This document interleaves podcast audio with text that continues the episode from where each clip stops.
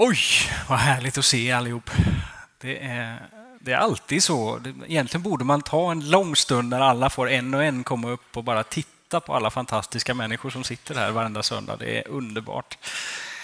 Eh, vi är inne i en serie som eh, Åke introducerade här för två veckor sedan eh, som syns här som heter Trygg i Gud. När vi fem söndagar ska eh, påminnas om att vi har en trygghet i en evig Gud som inte sviker.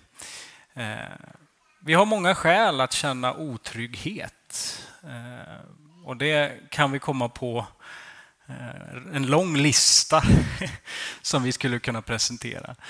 Men vi har också goda skäl att inse att vi är trygga och att den tryggheten består hur, vad som än händer. Eh, så det kommer vi att försöka utforska tillsammans här under några söndagar. Och jag har fått privilegiet idag att prata om eh, en aspekt av detta, nämligen trygg i frälsningen. Eh, det här är ju, hör ju liksom till, till hjärtat och kärnan i vår kristna tro. Så jag hoppas innerligt att jag inte kommer att säga någonting nytt idag. Eh, men eh, oavsett om, om det som kommer fram här idag är någonting som vi kan innan och utan och, och eh, har upprepat många gånger för oss, eller om vi hör det för första gången, så är det någonting som vi kommer att ha anledning att återvända till gång på gång på gång under vårt liv så länge vi får vara kvar på den här planeten i alla fall.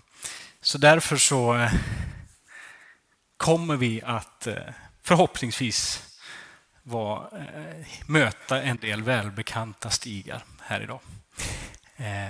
Men i varje tid så ser det lite olika ut.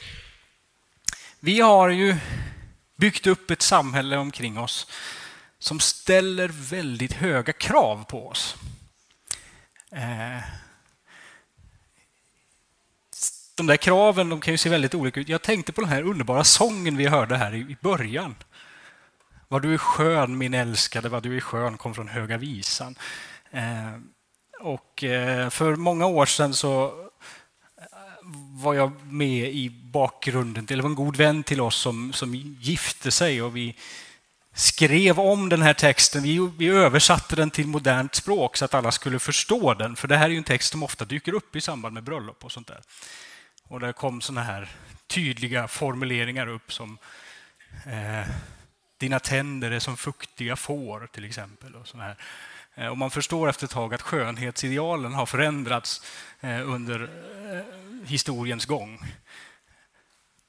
Det där är ju någonting som eh, hör, som, som kan vara väldigt underbart att höra. Att någon tycker att man är vacker. Men det kan också lägga väldigt mycket krav på en. Idag så ska vi vara väldigt vackra. Vi har byggt ett samhälle som ställer höga krav Eh, på alla möjliga områden i vårt liv. Det börjar redan i skolan när vi är små så ska vi liksom betygsättas och bedömas utifrån vår färdighet och våran, våra förmågor. Eh, och sen så fortsätter det där in i vuxenlivet, i, i eh, arbetet där vi ska eh, eh där vi ska där vår lön kommer att bestämmas av hur väl vi kan argumentera för att vi är en tillgång. Hur väl vi kan visa att vi är duktiga på det vi gör eh, och att vi förtjänar att få gott mycket betalt för det vi gör. Vi har det överallt omkring oss. Ska se om jag, har en, jag har lagt märke till att med åren så har jag fått en massa behåring i ansiktet och då fastnar i micken. Sånt där. Det, har jag inte, Eh, det är svårt att låta bli. Jag försöker få det att sluta växa. Jag rakade mig faktiskt precis innan jag åkte till kyrkan, men det växer ju så fort i värmen här. Skönhetsidealen förändras med åren. Eh, ja, men I vår kultur så har vi också det här alla, nästan varenda tv-program man tittar på har någon slags tävlingsmoment som lyfter upp en del färdigheter och förmågor som vi prisar och de som inte lever upp till kraven, de åker ut. Och I det där så lever och andas vi, så umgås vi, så gör vi vårt arbete och, och vi eh, uppfostrar våra barn och så vidare. Mitt i den här luften som vi andas. Och det är lätt att när vi tar det med oss och kommer till Gud, kommer till Guds ord med medvetenheten om alla krav som ställer på oss runt omkring så upptäcker vi att Gud ställer ännu högre krav på oss än vad samhället gör omkring oss. Absoluta, fullständiga krav. Inte bara på det, hur vi ser ut och på vad vi gör, utan på vilka vi är, vad vi tänker, till och med vad vi känner. Och Det är också kanske den bilden som många har av de kristna. Många som finns eh, som inte hör till kyrkan men som finns ute i samhället och ser på de kristna att det är människor som ställer, som har väldigt höga krav på moral och etik och andra saker och som väldigt fort dömer ut dem som inte når över ribban. Det är trångt och det är stängt.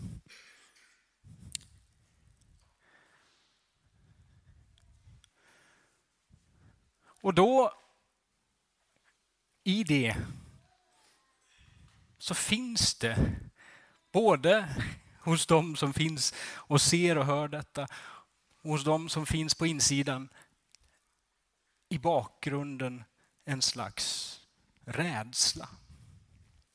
Det är ofrånkomligen så att man odlar en slags rädsla inom sig. En röst som frågar, duger jag? Räcker jag till?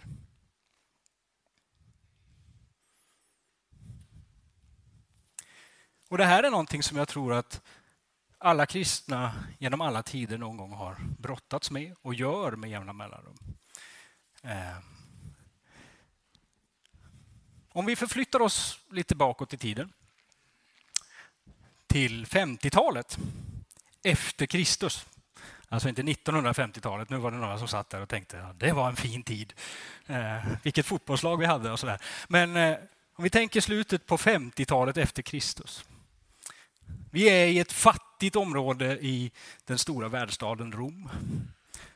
Och där i en hyreskasern någonstans nere vid floden så har en liten grupp kristna samlats.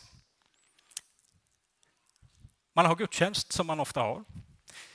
Eh, och efter att man har läst eh, någon text ifrån skriften, man har sjungit några inledande sånger, man har bett några böner tillsammans, så är det en som reser sig upp och börjar läsa upp ett brev som har kommit till församlingen. Det visar sig att det har kommit ett brev ifrån den stora aposteln Paulus, som många av dem kände till redan. Och han har skrivit till dem. Och när de sitter där och lyssnar så hör de att den här Paulus längtar efter att komma och besöka dem. Att han ber för dem. Att han tackar Gud för att de finns. Och att hela världen pratar om deras tro.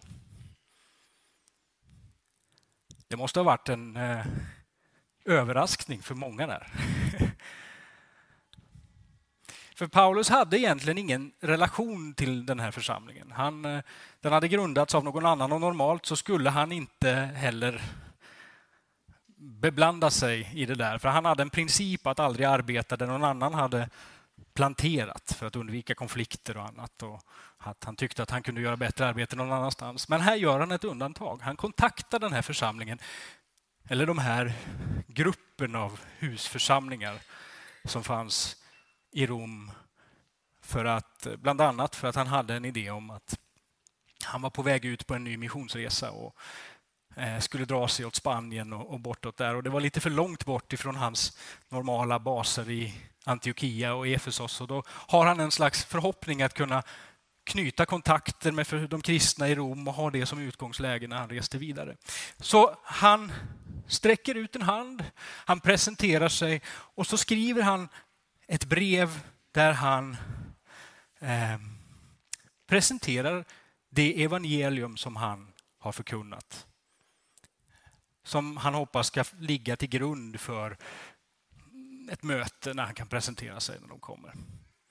Så det innehåller liksom de viktiga kärnpunkterna. Det han menar det här representerar evangeliet i kort form. Jag måste säga att om jag skulle knyta en kontakt med en ny samarbetspartner så skulle jag välja en annan strategi än Paulus. Han eh, har ju uppenbarligen ingen som helst känsla för hur man, hur man eh, kontaktar folk. Visserligen jättefin inledning och jättefint sådär. Men när han börjar själva brevet så är det ju på tok. Han börjar med totalt elände. Han börjar med att prata om dom. Eh, han målar ut bilden av hur samhället omkring dem ser ut. Han säger Guds vrede har uppenbarats från himlen och drabbar all gudlöshet och orätt hos de människor som håller sanningen fången i orättfärdighet. Och sen börjar han att liksom måla ut den det, det moderna så att säga, samhället som fanns omkring eh, den här församlingen. Som präglas av massor med elände. Det är lögner och korruption, det är sexuell omoral, det är eh, våld på gatorna, det är unga som inte har någon respekt för de äldre och det är höga bränslepriser och pensionen som är låg. Och det är allting liksom som han öser på och säger, se hur samhället ser ut. Och i församlingen sitter det säkerligen många där som nickar och säger, ja men precis, det har jag ju sagt hela tiden. Och Paulus säger att så här ser det ut omkring er och det har en anledning, det har en orsak.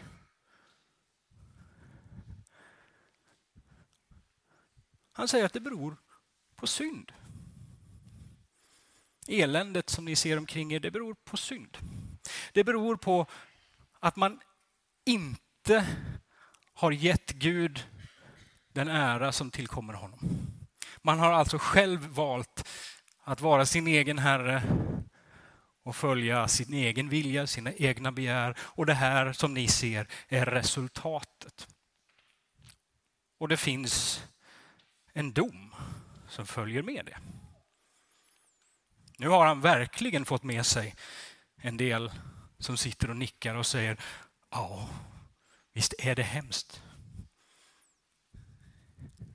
Men Paulus har gillrat en fälla. När han har fått med sig den här gruppen av människor som säger, som suckar över världens omoral och domen så kommer kapitel 2. När han säger Det gör ni också. Ni står också under domen. Han säger därför finns det inget försvar för dig som dömer vem du än är.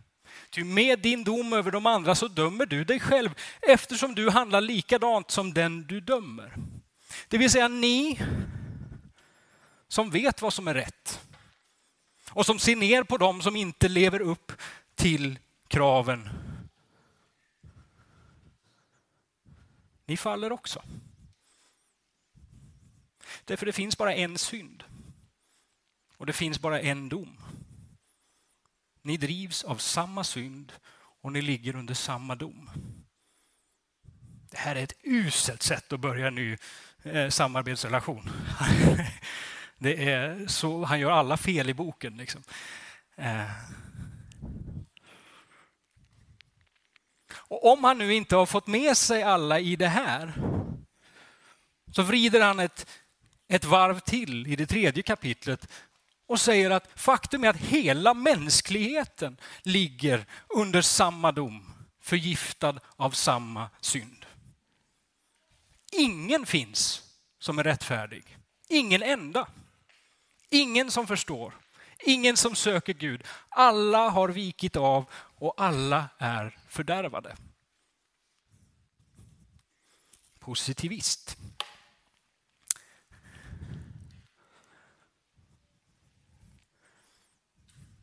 Det här är liksom utgångsläget. Och problemet som gör att det ser ut så här. Han heter Adam. Jag ber om ursäkt om det är någon här som delar samma namn, men det kan vara alla eventuella likheter med verkliga personer som ni ser under den här eh, är fullständigt eh, vad heter det? Det står alltid så där i, på film. Jag har glömt det, men i alla fall. Eh, det var alltså inte någon, förmodligen någon i församlingen han menade, utan han talar om Adam. Adam betyder människa. Och Det är också namnet på den första människan som eh, nämns i Bibeln. Den människa som är skapad till Guds avbild tillsammans med kvinnan. Som eh, är skapad att leva i relation till skaparen och till skapelsen. Men som blir förledd att tvivla på Guds godhet. Tvivla på att Gud kan eh, förse mig med det goda som jag behöver. Eller åtminstone tvivla på att Gud vill ge mig det goda som jag behöver. Tvivla på att Gud unnar mig det bästa. Och därför så tar människan sitt liv i sina egna händer. Går sin egen väg och väljer att ta det som Gud inte har gett. Och där börjar hela eländet, säger Paulus. Därför att bekymret är att det där eh, påverkar inte bara den människan. Problemet är att det där förs vidare. Paulus skriver i det femte kapitlet att genom en enda människa kom synden in i världen. Och genom synden döden, och så nådde döden alla människor. Och så fortsätter han, också över dem som inte gjort sig skyldiga till en överträdelse som Adams. Domen följde på vad han ensam hade gjort och den blev fällande. Det här är ju något som vi liksom, som moderna människor inte kan riktigt ta till oss och acceptera.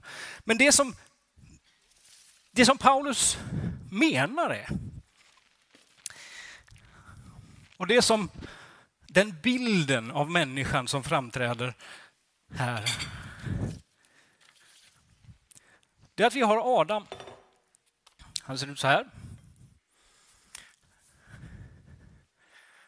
Det är människan. Han väljer att gå sin egen väg. Över honom kommer en dom.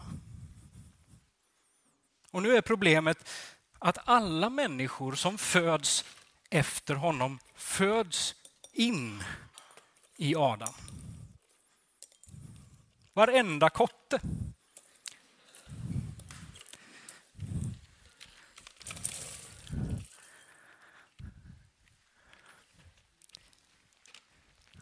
Alla kottar finns i Adam därför att de är människor. Och det som gäller för Adam gäller för alla som är i Adam. Det här kan vi inte acceptera idag. Vi har en annan syn på individen, vi har en annan syn på, på människovärdet. Och man invänder och säger att det här är inte rättvist och jag håller med. Som modern människa så stör mig.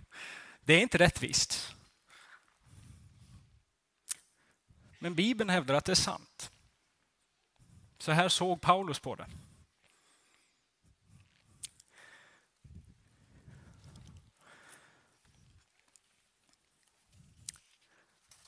Nu har Paulus verkligen... Eh, nu är det knäpptyst i den här hyreskasernen i Rom. Och brevläsaren fortsätter. För nu har Paulus verkligen lagt, skapat eh, plattformen. För nu kommer det som Paulus har längtat efter att berätta. Det som han brinner för att alla ska få veta. Det som har drivit honom genom att allt han har fått utstå genom alla år. Han säger att nu har det hänt någonting som förändrar allt det här. Så här har det varit sedan Mose dagar och sedan Adams dagar. Men nu har det hänt någonting som har förändrat alltihop. Nu har Gud uppenbarat en rättfärdighet som är annorlunda. Som inte beror av vad du och jag har gjort och inte gjort. En rättfärdighet som inte beror av lagen.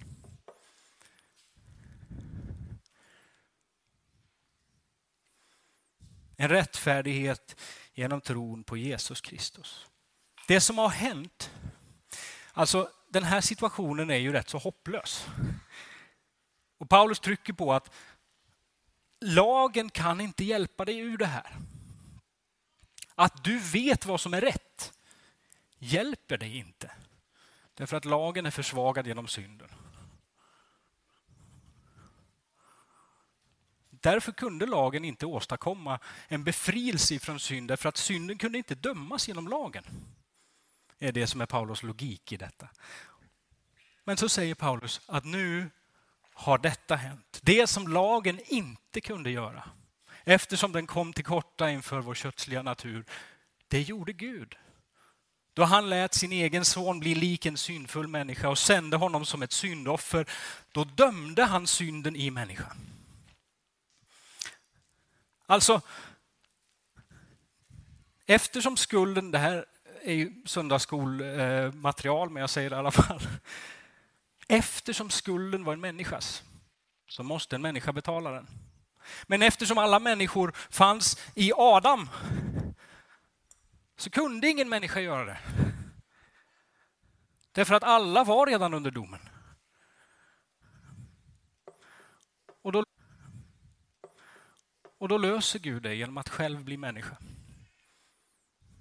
Genom att själv kliva ner. Ta alltihop på sig och låta domen falla. Det här är Paulus revolutionerande nyheter när han säger domen har redan fallit. Synden i människan är redan dömd. Gud blev människa. Och han gav sitt liv som ett syndoffer. Och då föll domen och den föll på honom. Det har kommit in en ny människa på arenan, säger han.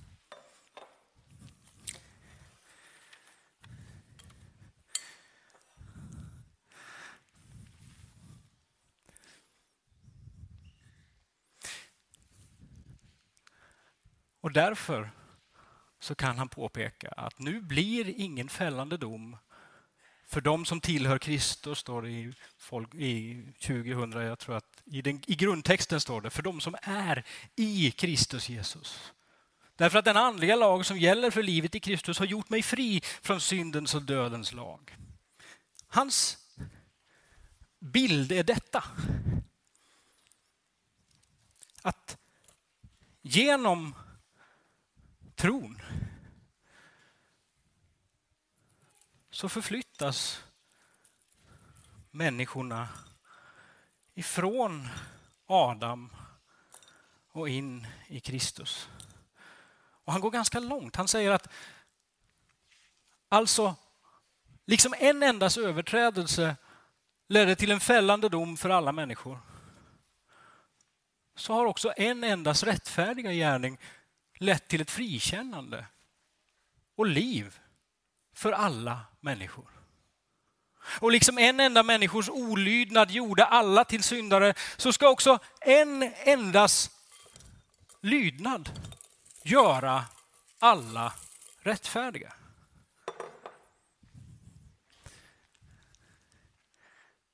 Det här är Paulus evangelium.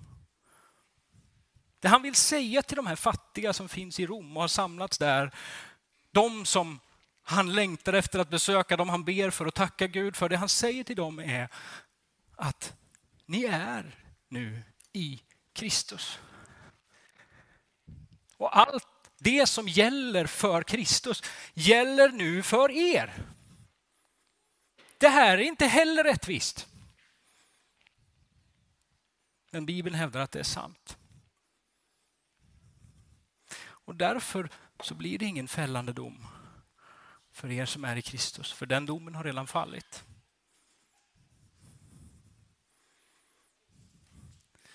Det är det här som han också utvecklar. Som, det är därför vi döper människor, säger han. För att visa att vi dör tillsammans med honom. Vi föds i honom. Precis som vi all, tidigare, alla människor föddes i Adam och allting som gällde för Adam gäller för oss, så föds vi nu in i Kristus och det som gäller för Kristus gäller för oss.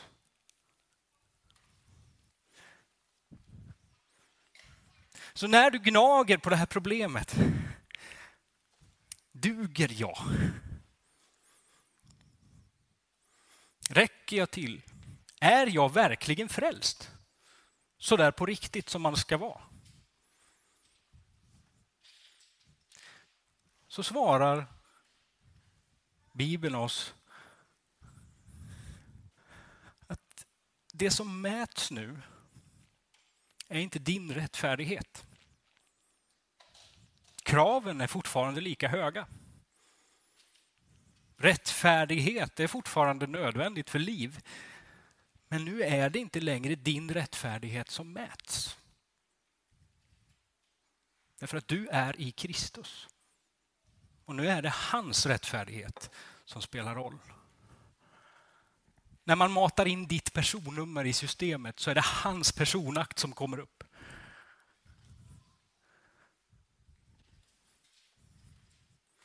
Och så har lagens krav blivit tillfredsställda.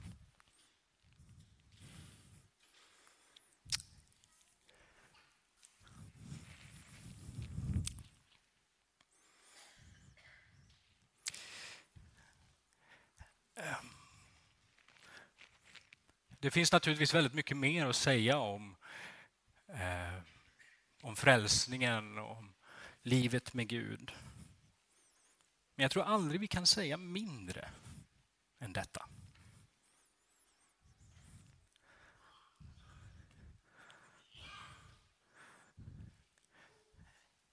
Det här är naturligtvis inte bara en, en eh, uppgörelse på pappret, som man brukar säga ibland, att det är ett problem hos Paulus att han blir för juridisk. Att han säger att så mitt liv spelar egentligen ingen roll i så fall. Då, eftersom allting hänger på Kristus. Då kan jag ju egentligen fortsätta att leva precis som tidigare. Eh, och jag kan fortsätta att göra precis vad jag vill. Eller jag kan fortsätta döma andra som gör precis vad de vill utifrån samma krav. Och Paulus svar på det är för det första, varför i hela världen skulle du vilja det? Därför att med det här så kommer, det, så, så kommer det också någonting mer.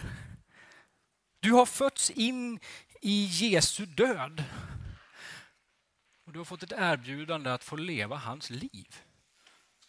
Ett liv som inte, där du inte är slav under dina egna nycker. Och att hela tiden få jaga efter ditt eget begär och försöka uppfylla din egen lycka. Nu kan du leva ett liv som är ledd av hans ande. Som är driven efter Guds vilja, som längtar efter det verkligt goda. Och som vet vad det är. Varför skulle du inte välja det livet istället? Och sen säger han förresten så är det ju omöjligt. Var du inte vaken när vi döpte dig? Den där människan är ju död. Du kommer inte hitta den någonstans. Det finns ett nytt liv som följer med frälsningen. Men, det här måste vi ibland påminna oss om. Det livet kommer efter korset. Det livet är en frukt av din frälsning, inte en förutsättning för det. Det där snor vi ihop hela tiden.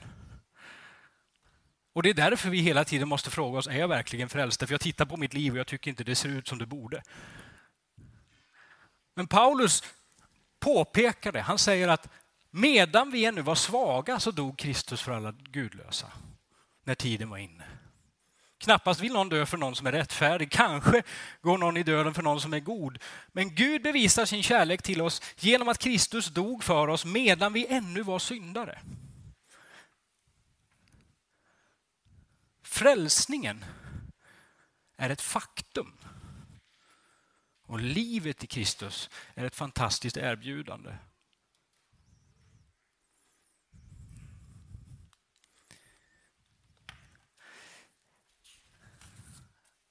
Det är ju... Det är naturligtvis så att det där livet som Paulus sen spenderar en stor del av romarbrevet åt att beskriva eh, inte något som är alldeles enkelt eh, att göra. Eh, det, det, är liksom ett... Eh, ja, men det, det, är ett ganska häftigt liv, ett väldigt vackert liv, men det är, inte, det är ett ganska svårt liv att åstadkomma. Och Det är därför som Paulus också påminner om att det här är inte någonting som vi förväntas att utföra själva. Eh, I paketet så har vi också fått med Guds ande. Och den anden, säger han, har egentligen två, inte bara han förresten, man kan säga att i Nya Testamentet i allmänhet så, så följer det med eh, liksom två huvuduppgifter hos anden. Det ena är att vara hjälparen. Den som visar vägen, den som eh, driver vår längtan efter Guds vilja, den som ger oss kraft och mod att göra det vi behöver göra. Och Det andra är tröstaren. Den som talar till oss när vi inte lyckas. Den som talar till oss när vi inte tror. När vi hamnar i missmod, misströstan. Och när vi går och tuggar på eh, mötet med de här höga kraven och vår egen otillräcklighet. Och när vi inte tycker att det där livet som Paulus talar om syns i mitt eget liv och jag ställer frågan, duger jag? Är jag verkligen frälst? Det är då andens uppgift är att komma in i vårt liv och peka på korset och säga, titta där. Ibland får han hålla på länge för att få vår uppmärksamhet. Men han pekar alltid på korset och säger, titta där, där hänger din synd. Den är död. Den är borta. Den finns inte mer.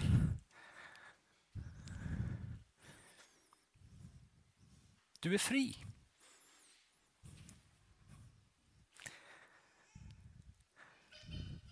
Om det är någonting som vi som bekänner oss som kristna borde veta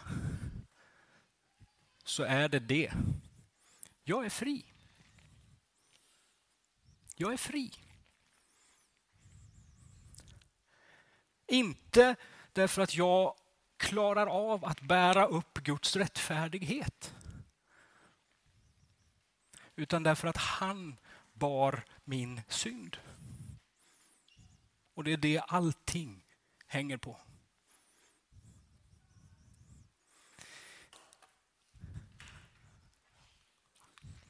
Jag vet att om man tar det här på allvar så kommer man, åtminstone jag, att, att komma till en punkt sen. Nu känns det jättehärligt och sen kommer jag komma till en punkt när jag ställer frågan, men är det verkligen så enkelt? Eh, det låter ju lite för bra för att vara sant det där egentligen. Eh, och Det är därför som vi behöver återvända till det gång på gång på gång. För Anden kommer att säga till oss och ordet kommer att säga till oss. Och om vi har tur och genom Guds nåd har fått någon eh, någon vän eller kanske ovän eh, som kommer till oss och säger det är just så enkelt. Du har fått en gåva som ingen och inget kan ta ifrån dig. Och det är din trygghet i frälsningen. Paulus avslutade det åttonde kapitlet med att säga, vad innebär nu detta? Om Gud är för oss, vem kan då vara emot oss? Vem kan anklaga Guds utvalda? Gud frikänner. Vem kan då fälla? Jag är viss om att varken död eller liv, varken änglar eller andemakter, varken något som finns eller något som kommer, varken krafter i höjden eller krafter i djupet eller något annat i skapelsen ska kunna skilja oss ifrån Guds kärlek i Jesus Kristus, vår Herre. Vi ber tillsammans.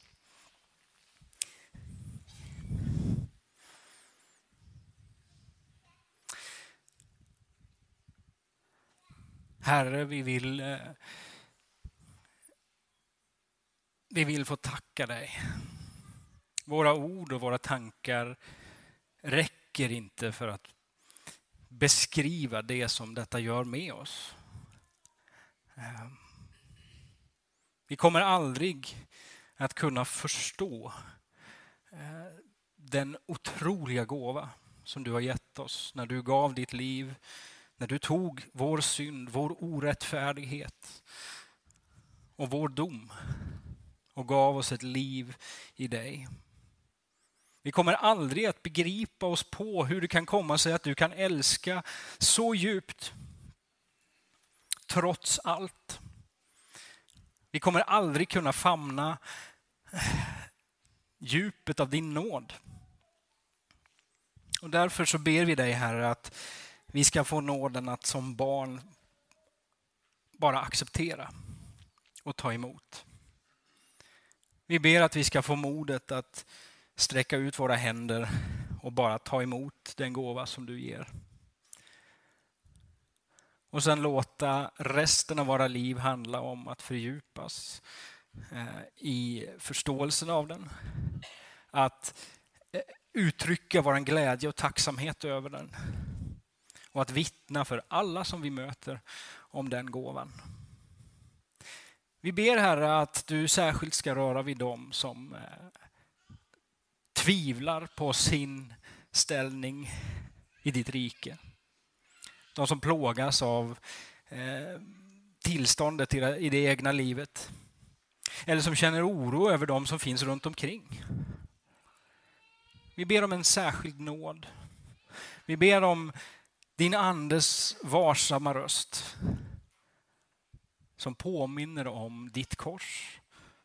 Som påminner om att den seger som vanns på det korset och det offer som du gav är större än hela universum. Och det finns ingenting som kan beröva oss din nåd. Herre Jesus, vi ber att du ska eh, låta ditt ljus få lysa i oss och genom oss. Möt oss nu i resten av den här gudstjänsten. Eh, lär oss och var med oss i veckan som ligger framför. Och under alla dagar som vi får vandra på din jord.